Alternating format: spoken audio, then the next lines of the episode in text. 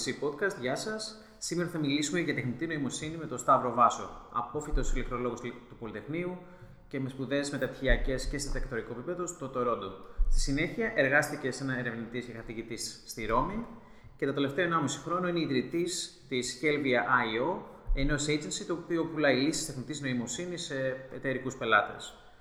Άρα, Σταύρο, γιατί τεχνητή νοημοσύνη τώρα, παρόλο που ήταν παλιά ένα πεδίο αποκλειστικά για τους ακαδημαϊκούς και τους ερευνητές, ε, τώρα βλέπουμε να έχει γίνει στροφή και ακόμα και πελάτες να ζητάνε κάποια λύση σε τεχνητή νοημοσύνη. OK, okay, okay. Ευχαριστώ λοιπόν Πάνο για την πρόσκληση. Ε, πράγματι, το τελευταίο καιρό η AI, η τεχνητή νοημοσύνη, έχει γίνει ένα σημαντικό buzzword και δεν είναι μόνο στο πεδίο των ακαδημαϊκών. Ε, να πούμε ότι γενικά τεχνητή νοημοσύνη είναι πολλά πράγματα και υπάρχει πάρα πολλή δουλειά που έχει γίνει πολλά χρόνια. Απλά πραγματικά το πιο πετυχημένο εργαλείο το οποίο έχει βγει ε, είναι αυτό που λέμε ως μηχανική μάθηση, machine learning και όλα τα παρακλάδια του, το οποίο όντως τα τελευταία χρόνια ε, μπορεί και αποδίδει σε πολλά domains. Λύνει προβλήματα που καμία άλλη τεχνική που έχουμε δοκιμάσει σε τεχνητή νοημοσύνη δεν μπόρεσε ε, να λύσει κάποιες από αυτές. Τώρα, γιατί γίνεται αυτό τώρα, Αυτό γίνεται για διάφορους λόγους και ένας σημαντικός από αυτούς είναι γιατί κάποιες από τις τεχνικές που έχουν δοκιμαστεί πολύ, από πολύ παλιά, όπως και αρκετές που έχουν σχέση με μηχανική μάθηση, παλιά δεν ήταν δυνατόν να τις δοκιμάσουμε σε τόσο μεγάλο βάθος από άποψη υπολογισμού, ώστε να μπορούν να δείξουν πραγματικά πώς μπορούν να λειτουργήσουν ε, σε συγκεκριμένα πεδία. Ε, αντίστοιχα, πιο πριν από αυτό, πριν από το computation ας πούμε, που μπόρεσε να, να δώσει περισσότερη όθηση, είχαμε ήδη εξασφαλίσει ότι μπορούμε να έχουμε πάρα πολλά δεδομένα, να μπορούμε να τα αποθηκεύουμε, να τα διαχειριζόμαστε με τρόπο που την εποχή που το AI ξεκινούσε, ας πούμε, το computation πιο παλιά, ήταν αδύνατο να υπάρξει κάτι τέτοιο. Ε, τώρα από θέμα του τι ζητάνε οι, οι πελάτες και τα λοιπά, υπάρχει λίγο ένα, ε, ένα θέμα εκεί πέρα, γιατί από, με τον τρόπο τον οποίο περνάει προς τα έξω τι σημαίνει τεχνητή νοημοσύνη, υπάρχει πολύ science fiction, ας πούμε, άποψη για το τι μπορεί να πετύχει κανείς σήμερα κτλ.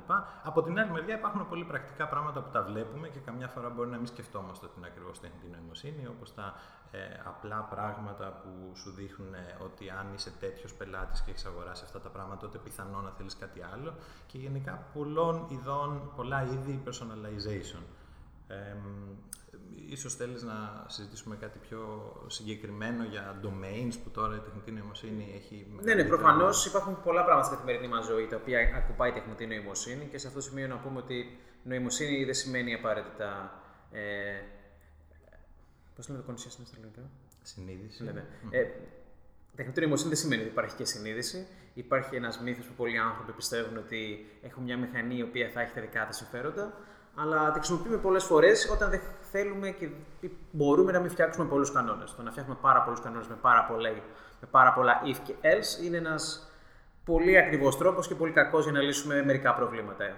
Η τεχνητή νοημοσύνη, ξεκινώντας από τη μηχανική μάθηση, μας επιτρέπει πολύ καλύτερα να δείξουμε στη μηχανή τα δεδομένα, να τη πούμε στον πιο απλό τρόπο τι είναι αυτά τα δεδομένα και σιγά σιγά η ίδια να μπορεί να μαντεύει αργότερα να μας δώσει ένα classification. Για παράδειγμα, ένα πολύ κλασικό που έχετε δει π.χ. όταν πάτε να παρκάρετε είναι ότι υπάρχει μια κάμερα η οποία θα δει τις πινακίδες μας και θα βγάλει το νούμερο της πινακίδας. Ε, αυτό συνήθως γίνεται με μια τεχνική που λέγεται OCR, που δεν είναι τίποτα περισσότερο από ένα πολύ εφαρμοσμένο και πολύ στενό εφαρμογή της ανετή νοημοσύνης. Άρα, πηγαίνοντας πίσω στους εταιρικού πελάτες, υποθέτω ότι πολλοί από αυτούς υπάρχει ένα υβρίδιο μεταξύ των δεδομένων τους. Πολλές φορές τι έχουν στο CRM, ε, θέλουν να προβλέψουν αν οι πελάτες είναι έτοιμοι να αγοράσουν ένα προϊόν. Τεχνητή νοημοσύνη βλέπουμε όταν στο YouTube μας λέει ε, ποιο είναι το επόμενο βίντεο που πρέπει να δούμε. Ή ακόμα, ακόμα με στο iMessage στο κινητό που όταν γράφει μια ημερομηνία θα καταλάβει ότι αυτό το κομμάτι της, του κειμένου ήταν ε, ημερομηνία και μας προτείνει να φτιάξουμε ένα calendar event. Ε, με τους πελάτες που δουλεύετε ίσως στην Ελλάδα, αυτοί συνήθως τι, τι, τι, θέλουν να κάνουν.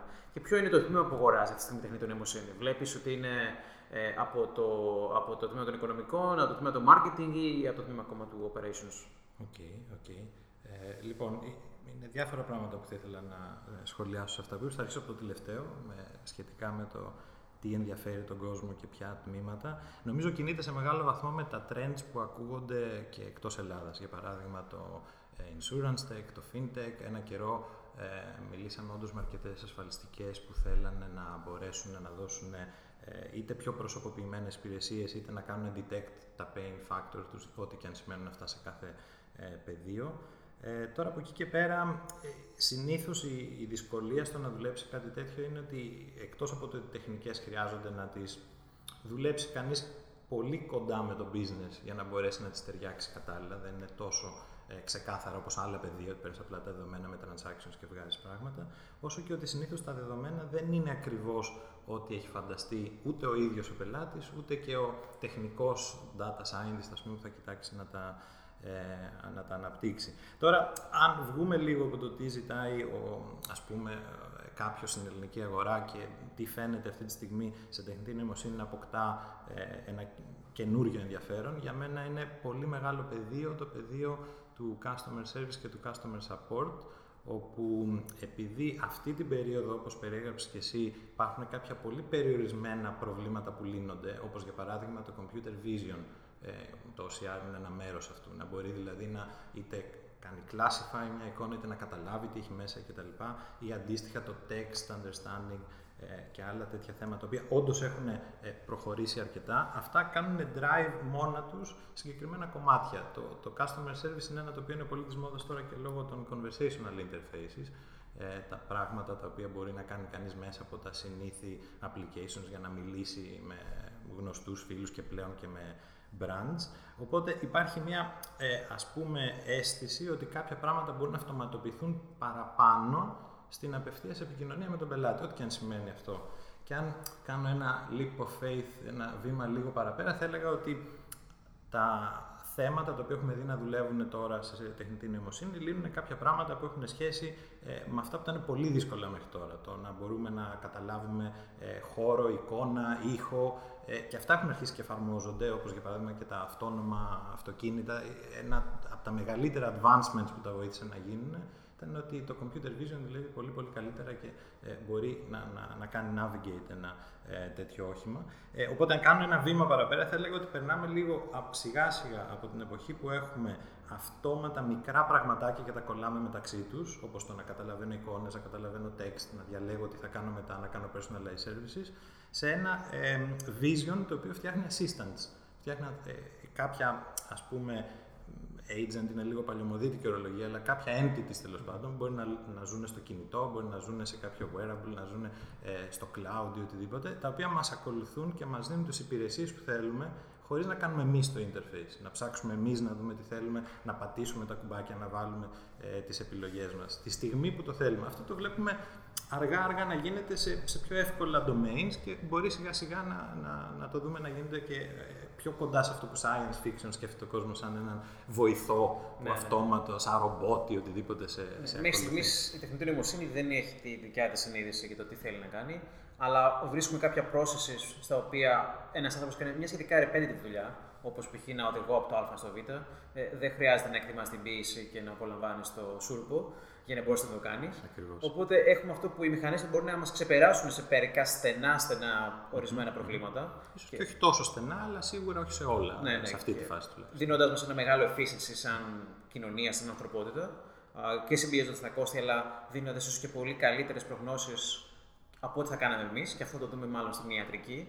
Ε, σκεφτείτε να πούμε, ξέρω εγώ, κάποιο κλάστερ υπολογιστών θα έχει ίσως εκατομμύρια ιστορικών, θα έχει όλη τη βιβλιογραφία και θα μπορεί να πάσα στιγμή να μας δώσεις μια καλύτερη διάγνωση για το τι πάσχουμε versus ενός γιατρού που είχε σπουδάσει κάποια πράγματα στο πανεπιστήμιο και θα πρέπει να μπορεί να τον ασύρει από τα βάθη του μυαλού του το τι πήγε λάθος με έναν άνθρωπο. Ε, νομίζω ότι θα κοιτάμε πίσω στην εποχή μας και θα λέμε: Κοιτάξτε αυτή την προϊστορία που οι άνθρωποι προσπαθούσαν ναι, ναι. να μαντέψουν ότι πάει κάτι λάθος με την υγεία τους. Είναι, είναι πολύ ενδιαφέρον αυτό και είναι και πάντα ε, δύσκολο να, να κάνεις προβλέψεις και τέλος πάντων να μην πέσει σε, σε παγίδες καμιά φορά. Εγώ θεωρώ πιο safe, ας πούμε, να πούμε, ιδίως και για το κομμάτι της ιατρικής που είναι πολύ, πολύ ιδιαίτερο, ε, ότι σιγά σιγά αποκτάμε πάρα πολύ καλά εργαλεία, όπως αυτό που περιέγραψες, περιέγραψες να έχουμε για παράδειγμα όλα τα δεδομένα από ένα πολύ μεγάλο όγκο ε, ιστορικών και άρα από αυτό να μπορούμε να συγκρίνουμε hypothesis, να βρούμε τι μπορεί να δουλεύει κτλ. Αλλά ταυτόχρονα το βλέπω ως ένα πιο hybrid μοντέλο, στο οποίο οι experts ε, σε μεγάλο βαθμό αξιοποιούν αυτά που δεν χρειάζεται να θυμούνται από το κεφάλι τους ή κτλ. Και κάνουν και on the fly τις ερωτήσεις, αναζητήσεις, ε, τις διαδικασίες που θα χρειάζονταν για να βγάλουν μια καλύτερη απόφαση.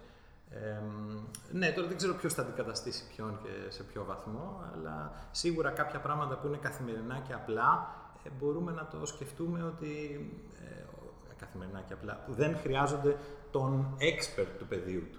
Ναι. Ε, το οποίο και αυτό σιγά σιγά μπορεί να, να αλλάξει. Απλά είμαι λίγο πιο συντηρητικός στο κατά πόσον μια τεχνική που στατιστικά βγάζει κάποια πράγματα μπορεί να αντιπροσωπεύσει όλο το body of knowledge που έχει ένα πεδίο ή ένας expert. Σίγουρα ενός ε, μέσου, ας πούμε, σε αυτό το πεδίο ε, σε εμπειρία και ενός που μπαίνει σε αυτό το πεδίο και έχει μεγάλη εμπειρία, σίγουρα μπορεί να, το, να τον βοηθήσει σε μεγάλο βαθμό ή και ίσως και σε κάποια πράγματα να τον αντικαταστήσει. Ωραία. Οπότε, μιλώντας τώρα πιο στενά για την τεχνητή νοημοσύνη και ειδικά για τη μηχανική μάθηση ή machine learning, ε, μπορούμε να σκεφτούμε τη μηχανική μάθηση σαν ίσως τον πιο απλό αλγόριθμο που δεν είναι στην ουσία. Αλλά η μηχανική μάθηση μας επιτρέπει ε, δίνοντας δείχνοντας ε, δεδομένα σε μια μηχανή και κάποια πρόβλεψη, δώσουμε μια ετικέτα για το αν π.χ. τα δεδομένα αυτά οδηγούν σε ένα δάνειο ή όχι, ή αν αυτό το DNA οδηγεί σε μια μετάλλαξη και σε μια ασθένεια, ε, βλέποντας το μέλλον δεδομένα χωρίς ετικέτες, να μας δίνει την ετικέτα. Και εδώ έχουμε τρεις διαφορετικές σχολείς ε, σκέψη στο machine learning και έχουμε την, ε, όταν κάνουμε την διαδικασία εκπαίδευσης, έχουμε supervised, unsupervised και reinforced. Μπορείς να μας εξηγήσεις τι είναι κάθε μία από αυτές τις διαδικασίες και ποια φαίνεται να κερδίζει ή να εφαρμόζεται σε συγκεκριμένα πεδία καλύτερα από τι άλλες. Ωραία. Ε, χωρίς να είμαι expert σε όλα, θα προσπαθήσω να δώσω έτσι μια high level οπτική για να μπορούμε να τα σκεφτόμαστε και ένα παράδειγμα στο καθένα.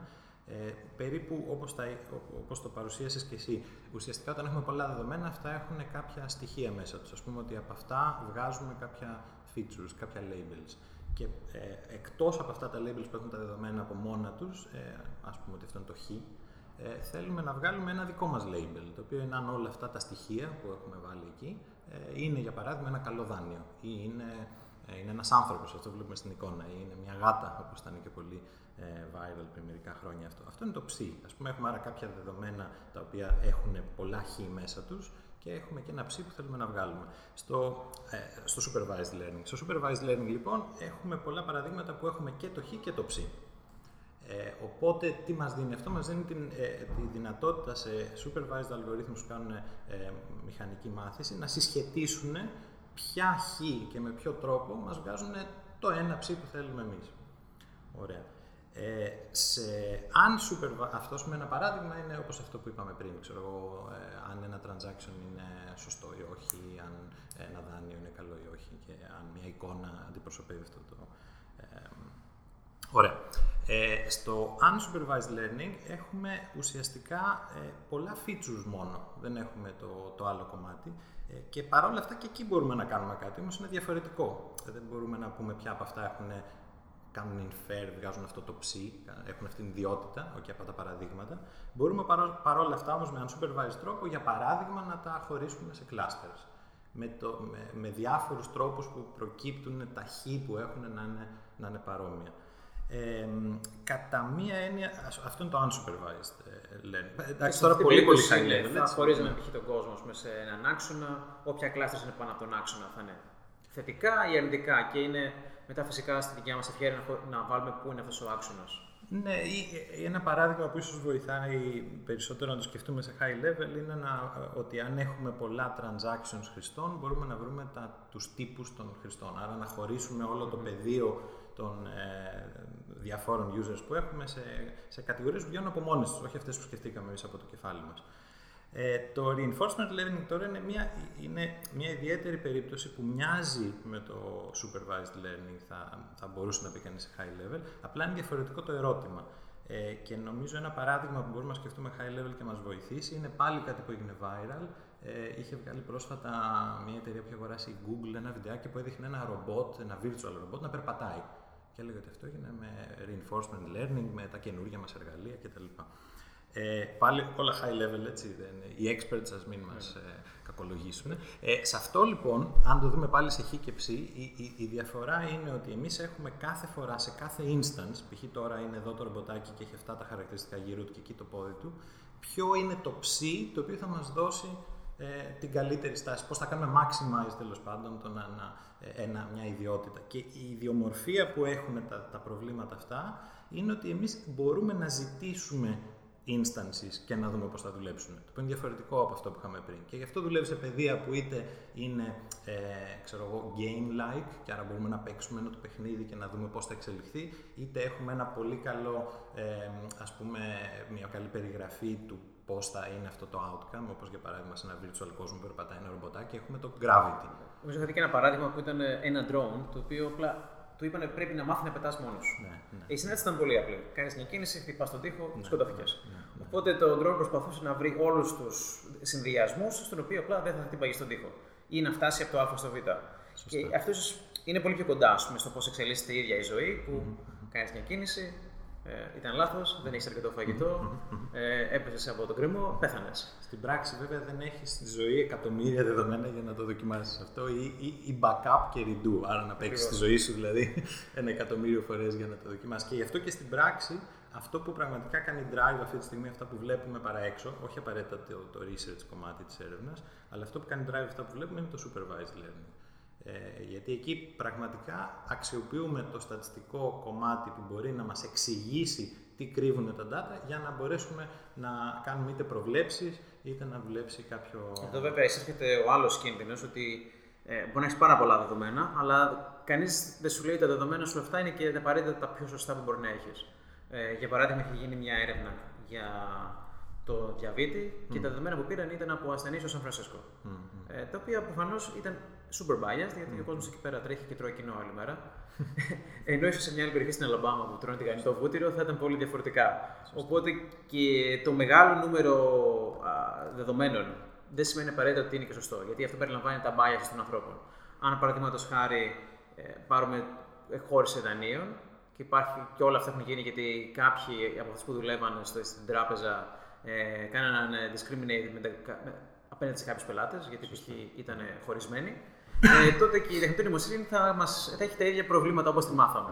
Ναι, ναι, ε, Ίσως ένα πάρα πολύ καλό παράδειγμα αντίστοιχο είναι αυτό που είχε γίνει πάλι σε κομμάτι conversational ε, με ένα ε, αυτόματο bot που είχε φτιαχτεί στο Twitter από τη Microsoft. Όχι πολύ παλιά, πριν 1,5 χρόνο σχεδόν, το οποίο δείχνει ότι και η τεχνολογία ήταν αρκετά όρημη, ε, αλλά και οι δυσκολίες υπάρχουν. Το οποίο για όσους δεν ξέρουν λέγεται TAY, TAY και ήταν ε, μια προσπάθεια της Microsoft να δείξει προς τα έξω πόσο ε, κάποια πράγματα που έχει υλοποιήσει και σε infrastructure και σε υπηρεσίες ε, έχουν προχωρήσει σε τεχνητή νοημοσύνη και ήταν η ιδέα ενός αυτόματου bot στο Twitter που μοιάζει με ένα teenager κορίτσι το οποίο αντίθετα με κάποια πράγματα σε τεχνητή νοημοσύνη που τα κάνουμε train, τα βγάζουμε και τα χρησιμοποιούμε. Αυτό είχε το κομμάτι του reinforcement, είχε το κομμάτι ώστε η αλληλεπίδραση που έκανε με τον κόσμο να επηρεάζει τις τα επόμενα βήματα. Ναι. Και δυστυχώς μέσα σε πάρα πολύ λίγο χρόνο, σε λιγότερο από 12 ώρες, αν θυμάμαι καλά, επειδή πάρα πολλοί κόσμοι του έδωσε πάρα πολλά δεδομένα που δεν ήταν προς την κατεύθυνση ενός πολύ χαρούμενου 16χρονου κοριτσιού, αλλά προς κάποιου ίσως πιο ε, ακροδεξιού και δύσκολου, δίστροπου ανθρώπου, ε, κατέληξε πολύ σύντομα να συζητάει για πολύ άσχημα πράγματα και να κατέβει ε, από το ίντερνετ. Οπότε, εντάξει, αυτό είναι ένα παράδειγμα για να έτσι λέμε και να έχουμε μια ωραία εικόνα να θυμόμαστε, όχι ωραία, τέλος μια εικόνα να θυμόμαστε πώς αλλάζουν αυτά, αλλά στην ουσία οι στατιστικές μέθοδοι αυτό πετυχαίνουν. Πετυχαίνουν να σου δείξουν το, είτε το wisdom of the crowd, όπως λέγαμε πιο παλιά, είτε γενικά το τι λένε αυτά τα δεδομένα. Τώρα, αν αυτά τα δεδομένα σωστά ή όχι, είναι άλλο θέμα. Ούτε αν αυτά ε, ταιριάζουν σε όλες τις περιπτώσεις και άλλες από αυτές που ε, δοκιμάσαμε. Ε, οπότε δεν, υπάρχουν δύο θέματα με τα data. Το ένα είναι αν τα data τα έχουμε χρησιμοποιήσει σωστά ώστε να βγάλουμε ένα γενικό κανόνα ή αν ο κανόνας που βγάλαμε παρά ήταν περίεργος για αυτά τα 10 data που είχαμε. Αυτό είναι τεχνικό θέμα και λύνεται. Και αν δούμε ότι δεν λύνεται, φαίνεται ότι δεν λύνεται κάπως. Δηλαδή, ο expert θα το δει και θα καταλάβει τα data κάτι δεν κάνουν. Αλλά υπάρχει και το κομμάτι το πιο ενοιολογικό, το πιο στρατηγικό, θα λέγει κανείς, ότι έχεις κάποια data. Ε, δεν, δεν μπορεί αυτά τα data να είναι σίγουρα σωστά για άλλα domain. Όχι, αυτό είναι θέμα περισσότερο της τεχνικής. Είναι έξω από το κομμάτι το Άρα, μαθηματικό. Εδώ φτάνουμε στο σημείο που οι πιο πολλοί αλγόριθμοι ίσως είναι πλέον δεδομένοι. Είναι, δεδομένοι, είναι αλγόριθμοι που χρησιμοποιούμε πάρα πολλά χρόνια. Και ερχόμαστε σε ένα επίπεδο που είναι πιο σημαντικό ίσως τα, τα δεδομένα, να κάνουμε ένα cleaning των δεδομένων. Πάλι επισέρχεται ένας άνθρωπος, οπότε το πόσο αυτός ο άνθρωπος θα είναι αντικειμενικός ή πόσο θα έχει το intuition να καθαρίσει τα δεδομένα, θα επηρεάσει εντελώς και, και το αποτέλεσμα της μάθησης. Ε, και βλέπουμε τώρα, θέλω να πάω σε ένα άλλο σημείο, πολλές startups που θέλουν να πούν θα κάνουμε AI και έχουμε το δικό μας AI αλγόριθμο. Ε, στην ουσία, μάλλον πρόκειται για μια απλή γραμμική παλινδρόμηση versus ένα πραγματικού learning. Και τι θα συμβούλευε σε startups που θέλουν να κάνουν πράγματα με machine learning και το βάζουν στο core του business τους, αλλά μάλλον δεν έχουν αυτά τα δεδομένα. σω η μία, η μία στρατηγική θα ήταν βρέστα, δεν ξέρω, δώσε το προϊόν σου τσάπα για να μαζέψεις πολλά άλλα πράγματα, ή βρες κάποιο άλλο μοντέλο που θα κάνεις simulations και θα μάθεις από reinforcement, reinforcement, reinforcement learning ναι. ή από κάποιο open dataset. Mm-hmm. Ε, Προφανώς σε διαφορετικές startups είναι πολύ διαφορετικές στρατηγικές και πέρα από το να εντυπωσιάζεις του επενδυτές, ίσως να μην υπάρχει κανένας λόγος να χρησιμοποιήσεις τεχνητή νοημοσύνη. Ναι, η αλήθεια είναι ότι υπάρχει αυτό αρκετά. Δηλαδή, ε, είναι δύο διαφορετικά πράγματα. Το να κάνεις aim για να χρησιμοποιήσεις πολλά data και τεχνητή νοημοσύνη για να πετύχεις κάτι είναι super valid. Το να πεις ότι έχεις ήδη βγάλει κάτι custom ή κάτι το οποίο δουλεύει πολύ καλά έχοντας μόνο πολύ πρώτα και λίγα data, αυτό είναι λίγο ε, προβληματικό και νομίζω το καταλαβαίνουν και, και επενδυτές και τεχνικοί και ε, άνθρωποι που καταλαβαίνουν από, από AI. Τώρα από εκεί και πέρα, ε, εγώ θεωρώ ότι, όπως έλεγα και πριν, είναι ένα ίσως το μοναδικό τόσο wide εργαλείο που είχαμε ποτέ στο ευρύτερο πεδίο της τεχνητής νοημοσύνης και υπάρχουν πάρα πολλές ευκαιρίες για να δοκιμαστεί και εφαρμοστεί σε διαφορετικά data και διαφορετικά domains. Ε, δυστυχώς, αν δεν έχεις τα data και θες να κάνεις μηχανική μάθηση, δεν μπορείς να κάνεις. Άρα μπορεί να σκεφτεί κανείς πώς θα πάρει κάποια αρχικά data, πώς θα πάρει παρόμοια data, πώς θα φτιάξει μια υπηρεσία που έχει heuristics. Δεν είναι δηλαδή βασισμένη σε δεδομένα, αλλά είναι βασισμένη σε κάποιον expert που είπε ότι κάνουμε αυτό, ώστε στην πορεία να μαζέψει πολλά δεδομένα και να αρχίσει να κάνει bootstrap με αυτά. Ε, και μάλιστα, εγώ θα σταθώ περισσότερο στο κομμάτι ότι όποιες και αν είναι οι δυσκολίες, ε, για να βρεθούν τα, τα, τα data. Σε, υπάρχουν πάρα πολλά domains τα οποία είναι πολύ ακόμα open πώς μπορεί να αξιοποιηθεί αυτό. Σε μια πρόσφατη ε, ομιλία που ήταν κάποιος από την Google και μιλούσε για το κομμάτι του αυτόματου ML, ε, ανέφερε κάτι το οποίο μου άρεσε πάρα πολύ. Ε, μου φάνηκε σχετικό και για το πώς μπορεί να σκέφτεται κανένας για το μέλλον για μερικά πράγματα. Ότι λέει αυτή τη στιγμή μπορεί και να υπάρχουν ένα εκατομμύριο εταιρείες που χρειάζονται με τα δεδομένα τους να κάνουν κάποιο ε, μοντέλο για να πετύχουν μια υπηρεσία διαφορετικά ή καλύτερα. Δεν είναι εύκολο να βρεθούν οι experts για να κάνουν αυτό το πράγμα για όλους αυτούς. Δεν είναι τόσο commoditized πια.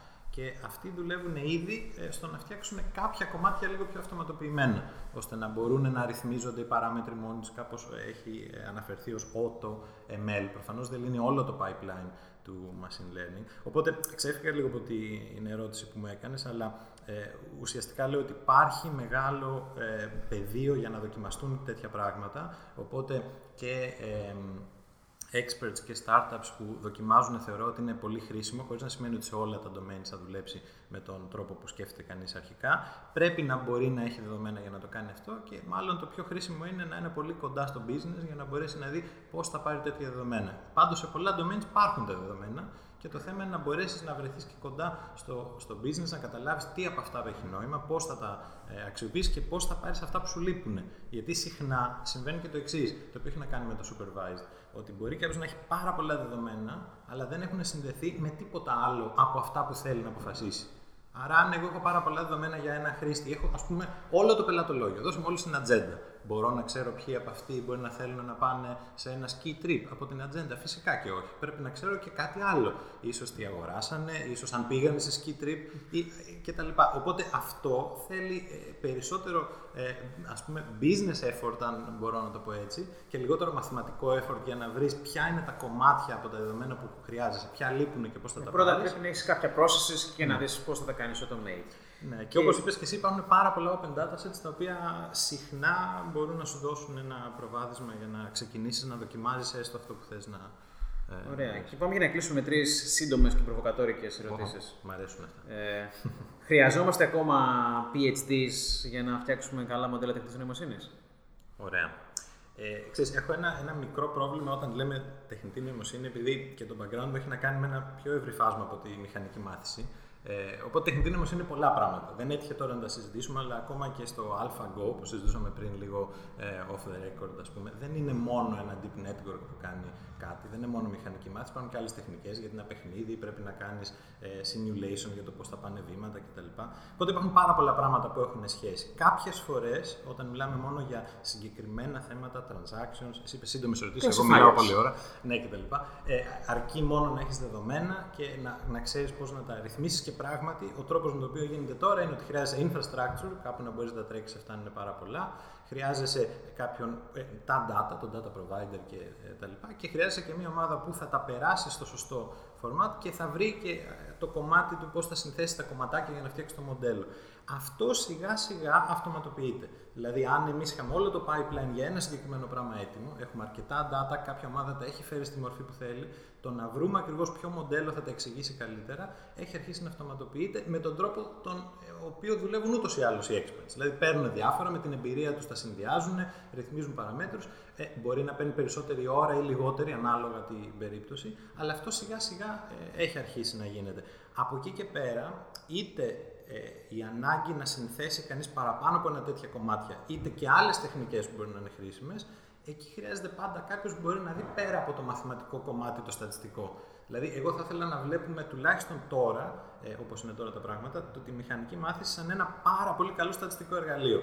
Τώρα, αν εμείς μπορούμε εκεί να βάλουμε τα πάντα, δηλαδή πούμε θα βάλω όλες τις ζωές όλων και θα μου βγει από το στατιστικό εργαλείο τι είναι το happiness. OK, okay, μπορεί να δουλεύει αυτό, αλλά στην πράξη δεν δουλεύει τώρα αυτό. Δουλεύει το ότι βάζω μικρά πράγματα transactions παίρνω κάτι. Οπότε, αυτό, λίγο πολύ εδώ πέρα είναι ότι ενώ έχουμε analytics και να βγάζουμε πούμε, time series και να βλέπουμε dashboards, ακριβώς, το τέλος της ημέρας είναι να μην έχουμε dashboards και να έχουμε μόνο ένα recommendation, θα γίνει είτε αυτό, είτε το β, είτε το γ, με ένα ποσοστό εμπιστοσύνης. Και ο καθένας να διαλέξει αυτό που έγινε. Χρειαζόμαστε, νοημοσ... Χρειαζόμαστε συνείδηση για να έχουμε υψηλή νοημοσύνη; Αχ, τώρα αυτό είναι από τα αγαπημένα μου θέματα, το θέμα του consciousness και της συνείδησης, αλλά νομίζω ότι ε, σε αυτό το context που συζητάμε τώρα και ιδίως για το θέμα του τι business services μπορεί να βγουν, είναι εντελώς ε, διακριτό και μακρινό. Δηλαδή, ε, αυτή τη στιγμή μιλάμε, δηλαδή σκέψου, μιλάμε τόσο για τεχνητή νοημοσύνη και μιλάμε για ένα μαθηματικό στατιστικό μοντέλο. Εντάξει, οπότε δεν έχει καμία σχέση με συνείδηση. Ε, χωρίς να σημαίνει ότι αν ορίσουμε κάποια στιγμή την συνείδηση, δεν θα μπορούσε κάποιος να το συνδυάσει και να τα συγκρίνει και να πει «Α, ξέρεις κάτι, αυτό μοιάζει με συνείδηση, δεν μοιάζει». Αλλά προτιμώ και είναι πιο ε, safe, ας πούμε, αυτή τη στιγμή να λέμε ότι κοίταξε, έχουμε expert πράγματα τα οποία μαθαίνουν να κάνουν κάτι. Τώρα, τι σημαίνει συνείδηση. Εμείς μπορούμε να φτιάξουμε ας πούμε, ένα πραγματάκι το οποίο μιλάει σαν εσένα ή μιλάει σαν το Shakespeare ή οτιδήποτε. Σημαίνει ότι αυτό έχει συνείδηση. Όχι, κάτι έχει όμως. Ε, σε βάθος χρόνου, όταν καταλάβουμε λίγο και εμείς περισσότερο τι θέλουμε να πάρουμε από αυτή την ερώτηση, δεν εννοώ τι θέλει να πάρει η ανθρωπότητα, δηλαδή αυτά έχουν συζητηθεί φιλοσοφικά πολύ, αλλά τι θέλουμε εμείς να, να δούμε σαν συνείδηση. Μπορεί τελικά ε, όντως να το πετυχαίνουμε αυτό. Αλλά σίγουρα δεν είναι η συνείδηση Μάλλον που Μάλλον σε κάποιο simulation, γιατί μια μη οργανική μορφή ζωής ποτέ δεν θα έχει ορμόνες, δεν θα έχει βιοχημία. Τώρα, τώρα σου λέω πας στα, στα αγαπημένα μου θέματα. Γιατί υπάρχουν σχολές ολόκληρες. Οι σχολές που λένε ότι για να έχεις συνείδηση πρέπει να έχεις biocomputer. Δεν μπορείς να έχεις αυτό. Υπάρχουν άλλοι σχολοί, η άλλη σχολή που λέει ότι η συνείδηση είναι απλώς ένα πρόγραμμα είτε το τρέχεις στο δικό σου πρόγραμμα, το πρόγραμμα αυτό της συνείδησης πάνω στο, στο κεφάλι σου, είτε το τρέχεις ένα υπολογιστή, δεν έχει διαφορά. Απλά είναι τόσο πολύπλοκο που ακόμα δεν καταφέραμε να το τρέξουμε και να το φτιάξουμε. Χωρίς να σημαίνει ότι μία από τις δύο, είτε εγώ ασπάζομαι, ας πούμε, είτε είναι σωστή ή λάθος. Υπάρχει, μπορούμε να συζητάμε πολλά podcast γι' αυτό. Και αυτό μας φέρει στην τελευταία ερώτηση που νομίζω όλοι όσοι μας ακούνε μέχρι στιγμής ενδιαφέρονται. Θα μας σκοτώσουν τα ρομπότ. ε, πότε; Κάποια στιγμή στο μελλοντικό σύμπαν. Ναι. Αυτό δεν αποκλείεται. Αλλά σύντομα αποκλείεται. Ή από την άλλη δεν αποκλείεται γιατί υπάρχουν οπλικά συστήματα που είναι αυτόματα. Οπότε κάποιο ρομπότ να σκοτώσει κάποιον άνθρωπο είναι σίγουρο ότι θα γίνει drone. Όπως μόνο για κάποιο driving car να σκοτώσει κάποιον άνθρωπο. Ναι. Το οποίο ναι. μάλλον η πιθανότητα αυτή θα είναι πολύ μικρότερη από να σκοτώσει από έναν έμβιο οδηγό. αλλά θα ναι, είναι πολύ ναι. εντυπωσιακό για τους ανθρώπους γιατί περιμένουμε ότι οι μηχανές πρέπει να λειτουργούν πάντα τέλεια. Παρόλο που την ίδια μέρα οι άνθρωποι θα έχουν δημιουργήσει πολύ μεγαλύτερο πανικό και αυτό με... θάνατο. Ναι, ναι, εντελώς. Εντελώς. Πάντως αυτό με τα ρομπότ είναι πολύ ενδιαφέρον γιατί υπάρχει όλο αυτό στο science fiction, στην επιστημονική φαντασία, το θέμα των ρομπότ και το, το, την εξέγερση των ρομπότ κτλ. Πάρα, πάρα πολλά χρόνια, αλλά πολύ πρόσφατα έχουν γίνει τα, τα ρομπότ τόσο capable, τόσο ικανά ώστε να δουλέψουν στο φυσικό χώρο τα ρομπότ σε εργοστάσια κτλ. δουλεύουν πραγματικά σε πολύ μεγάλη. Ε, τέλος πάντων, δουλεύουν πολύ αποδοτικά.